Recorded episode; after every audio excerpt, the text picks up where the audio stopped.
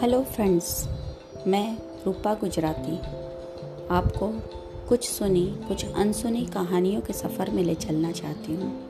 कहानियाँ मनुष्य के जीवन में मनोरंजन, शिक्षा और सुकून के पलों का अनुभव कराती हैं।